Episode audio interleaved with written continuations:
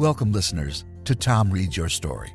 Join voice actor Tom Zania as he reads from past audiobooks and other spoken word projects. You writers may also be given the chance to have your newly written material, fiction or nonfiction, read to an audience. This show will get the words out. And now, here's the host of Tom Reads Your Story, voice actor and podcaster, Tom Zania.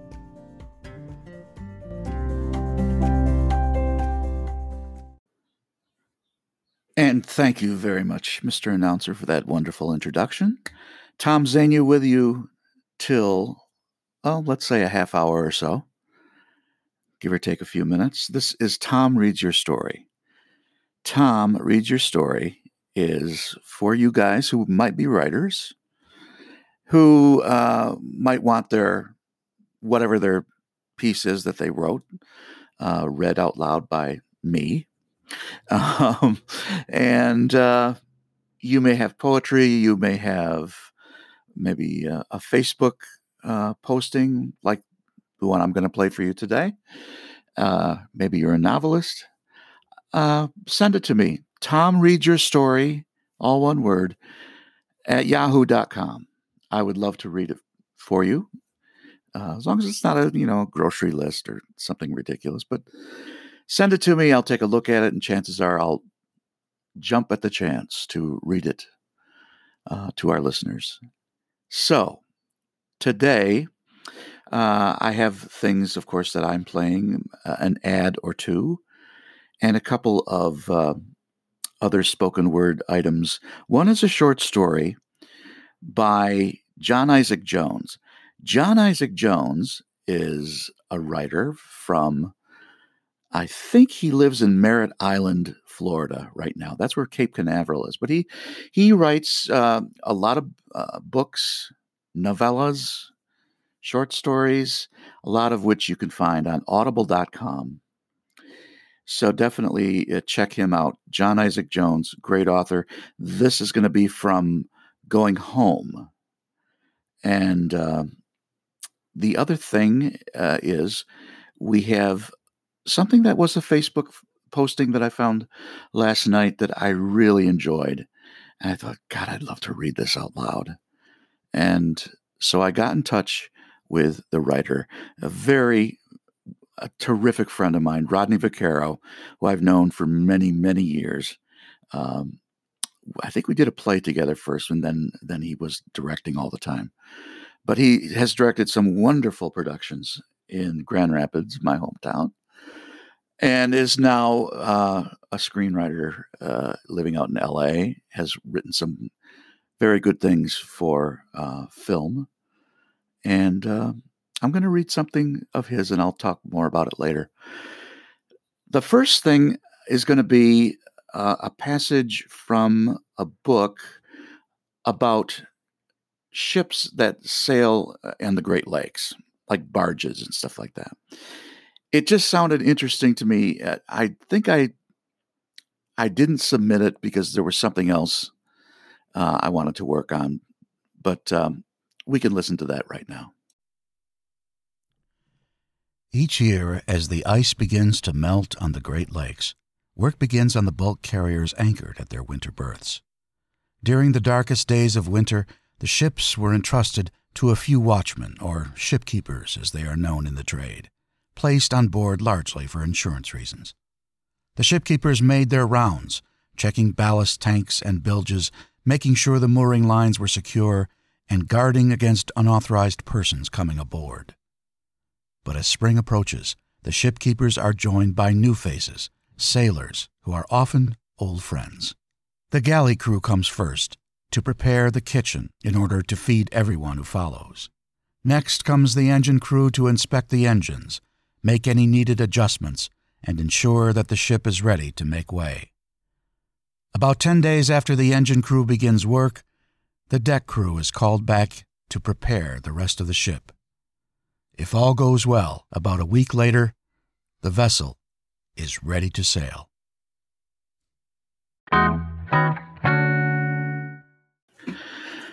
And right before that stinger that you just heard, uh, that was a, a piece called Sailing into History. And it was about ships um, that sail on the Great Lakes. Very simply, it was a interesting little piece. I ended up not submitting for it because there was something else that came through, but uh, it was a, a, nice little piece there. And uh, next, we're going to hear uh, an ad um, in regards to child sexual abuse. I work a day job with a law firm that takes on, uh, well, a number of things, but one of them is child sexual abuse cases.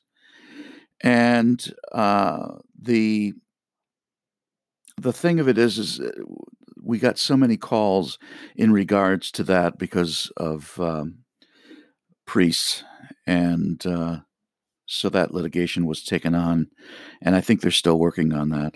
But uh, uh, my day job is at a law firm uh, downtown in NoHo, which means north of Houston, and hopefully I'll be called back once you know things clear up with this pandemic um, but I was asked basically to be the voice of their of the firm. I do a lot of the uh, the spots. Well, actually, most of them for uh, for the firm, the radio spots and uh, and TV spots, the voices for that. So.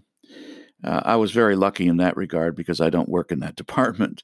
Uh, I work in uh, client relations, and I was lucky enough to impress someone to be able to do um, the voices for their ads. So, uh, getting back to what I was saying, we did several uh, ads for uh, regarding child sexual abuse, uh, regarding asbestos, lung cancer, and Monsanto, which is Roundup.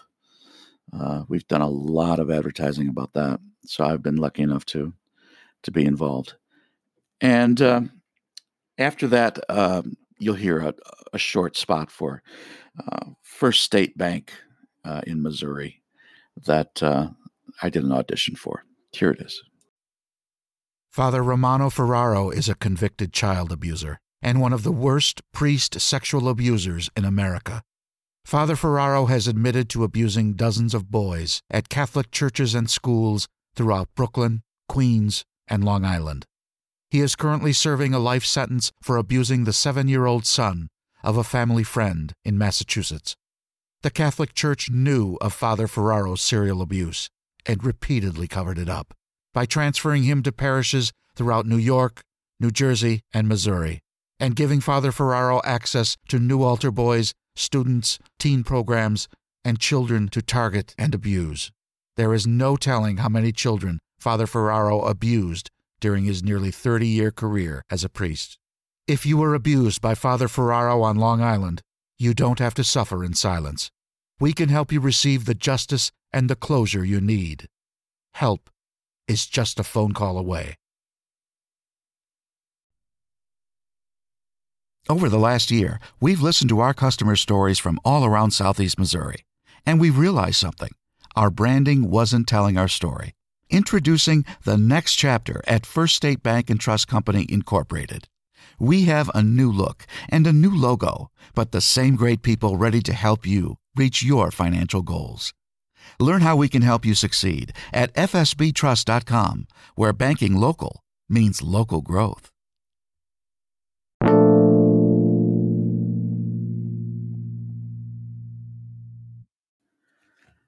And here now is a nice piece by a very good friend of mine, Rodney Vaccaro, on the four year anniversary of his mother's passing. And it starts out with I had an interesting thought today. I had an interesting thought today. Today is May 12th. It is the anniversary of my mother's death. She died four years ago. My mother was 91 when she died. I was thinking this morning that she had lived the 12th of May 91 times. I don't think this date had any significance. It was just the date that the machine she used on Earth stopped working. But isn't it interesting that each of us has a date waiting? I have decided on mine. I want to die on the 24th of April, 2052, my 100th birthday. I just like the symmetry of that. I like the idea of transitioning on my birthday, and 100 sounds like a good number. Although, as I get closer, 105 sounds better. But I am fascinated by the idea that my mother had 90 May 12s without knowing she would check out on 91. I also found this fascinating. She died in the living room of my sister Mary's house, where we had been caring for her. It is right across from Aquinas College, the college my brothers Peter and Phil attended and graduated from. My mother used to say she lived for years in the car, and that was true. Shuttling six kids here and there? Certainly, she must have driven to Aquinas often. I am thinking of the route she would have taken, and she would have passed the house she would eventually die in hundreds of times. I'm sure she never noticed it. It was just another house. But you can see it from Fulton, so it was in her sight whenever she ferried one of us to the college. There is a large window in the living room that faced Fulton and an empty lot in front, so, theoretically, when she slowed down to turn left into the entrance of the college, she could have seen right into the room where she would eventually shuffle off her mortal coil. We had placed her hospital bed right by that window so she could see the trees and sky. Wow. Someplace in the world there might be a room in which I will pass. It might be a place I know or a place I never imagined being. It might not be built yet. It might be someplace I've been dozens of times. I am comforted by the fact that both my mother and father died in places and in times where they felt comforted and loved. A familiar place that had good memories attached. I'm certain that by insisting on a date with the universe, I can affect the date. I wonder if I can affect the place. I know it sounds predictable, but I have always envied performers who died on stage. I am not a performer, so I wouldn't like to die performing. But just on stage. I find stages warm and womb like, you know? As I directed, I became more and more insistent on removing as much masking as possible. I didn't like hiding the backstage, the mechanics. I despise orchestra pits.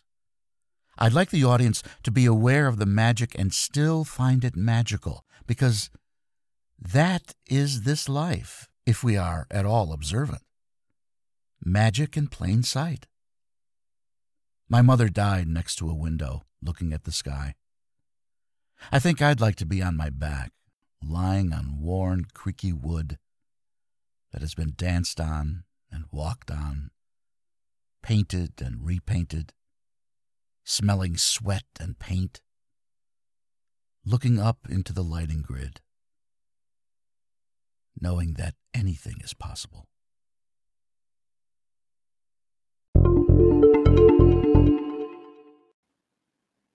And then, of course, was from my friend Rodney Vaccaro. Thanks again. We have now a selection or uh, a snippet from the book called Going Home by John Isaac Jones. John uh, allowed me to do several of his books. This was, I think, the first or second. Uh, it's about a death row prisoner. And I really think you'll like it. Thanks. Archie was ready to die. At least he thought he was. The sentence had been formally read, he had had his last meal, and the prison chaplain had asked God to have mercy on his soul. Now, as he sat quietly in his cell, the hour was upon him. In the distance, he could hear the doors of the outer cells opening and closing. The warden and his entourage were coming to take him to the electric chair. The sound of rattling keys and opening and closing of steel doors grew nearer and louder. Then he heard the door to the death row cell block open, and a chorus of footsteps tromped across the concrete floor. With military precision, the entourage stopped in front of Archie's cell. There was the warden, two assistants, the chaplain, the executioner, and the prison physician. The warden faced Archie.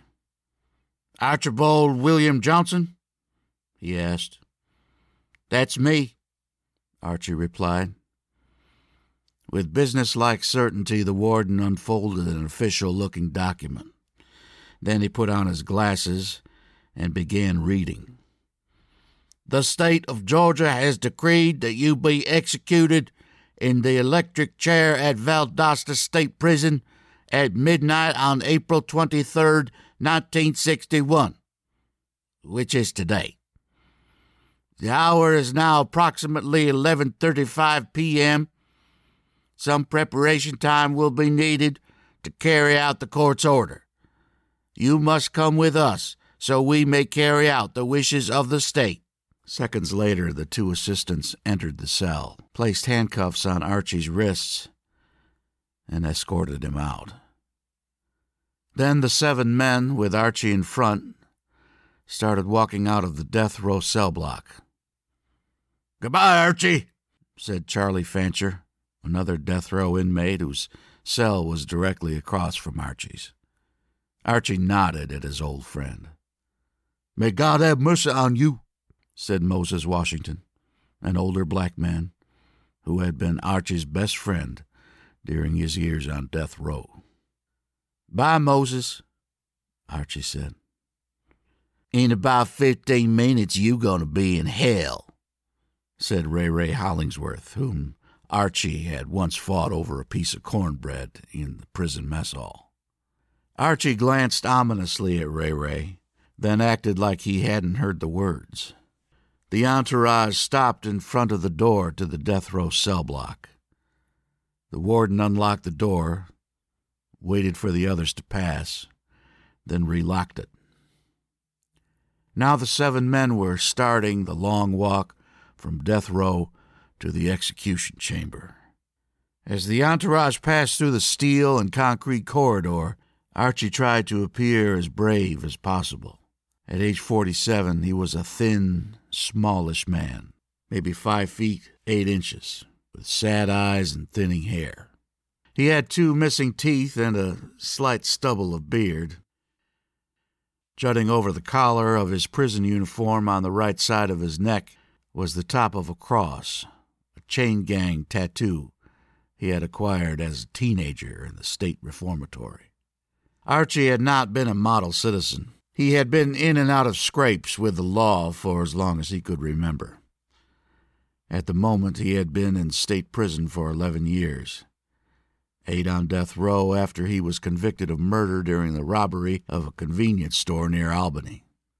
Archie and his accomplice had taken just over $1,100 in the robbery and were making their getaway when a customer, an off duty cop, came out of the store and started firing. As the robber's car backed up, then swung around and headed for the street, Archie, who was on the passenger side, took dead aim and dropped the cop with a single shot to the chest. Then they sped away. After almost a year, Archie was captured in Tennessee, then returned to Georgia. In the first trial, there was a hung jury because the state's chief witness, the clerk, couldn't remember important details of the robbery. In the second trial, however, a new prosecutor was brought in with a new witness and won a murder conviction. The judge said he had no choice but to sentence Archie to death. There had been too many prior felony convictions, and Archie wasn't showing sufficient remorse. Over the next ten years, Archie's state appointed attorneys appealed his conviction all the way to the state Supreme Court, where it was upheld. With that decision, Archie and his attorneys knew it was only a matter of time before the execution would be held. Two days before the scheduled execution, Archie had spoken with his lead attorney, who said he had found incriminating evidence against the state's new witness and had presented it to the court and the governor. The lawyer said he couldn't make any promises, but there was a very good chance that the governor would commute the sentence and grant him a new trial. It was Archie's only hope. The group had reached the execution chamber. Once the warden unlocked the door, Archie was led inside and the attendants uncuffed his hands, seated him in the wooden chair, and began strapping him in. And that is about it for today. I'd like to thank you all for stopping by and listening to some things. Uh, once again, Tom Reads Your Story is just that. I'll read your story, you send it in. Uh, I'll check it out, and we'll see if we can get the words out for you. And I'd like to thank Anchor.fm for allowing me to have this podcast. They made it very easy for me. And uh, I'm glad you came along. Have a really good rest of your day. Take care.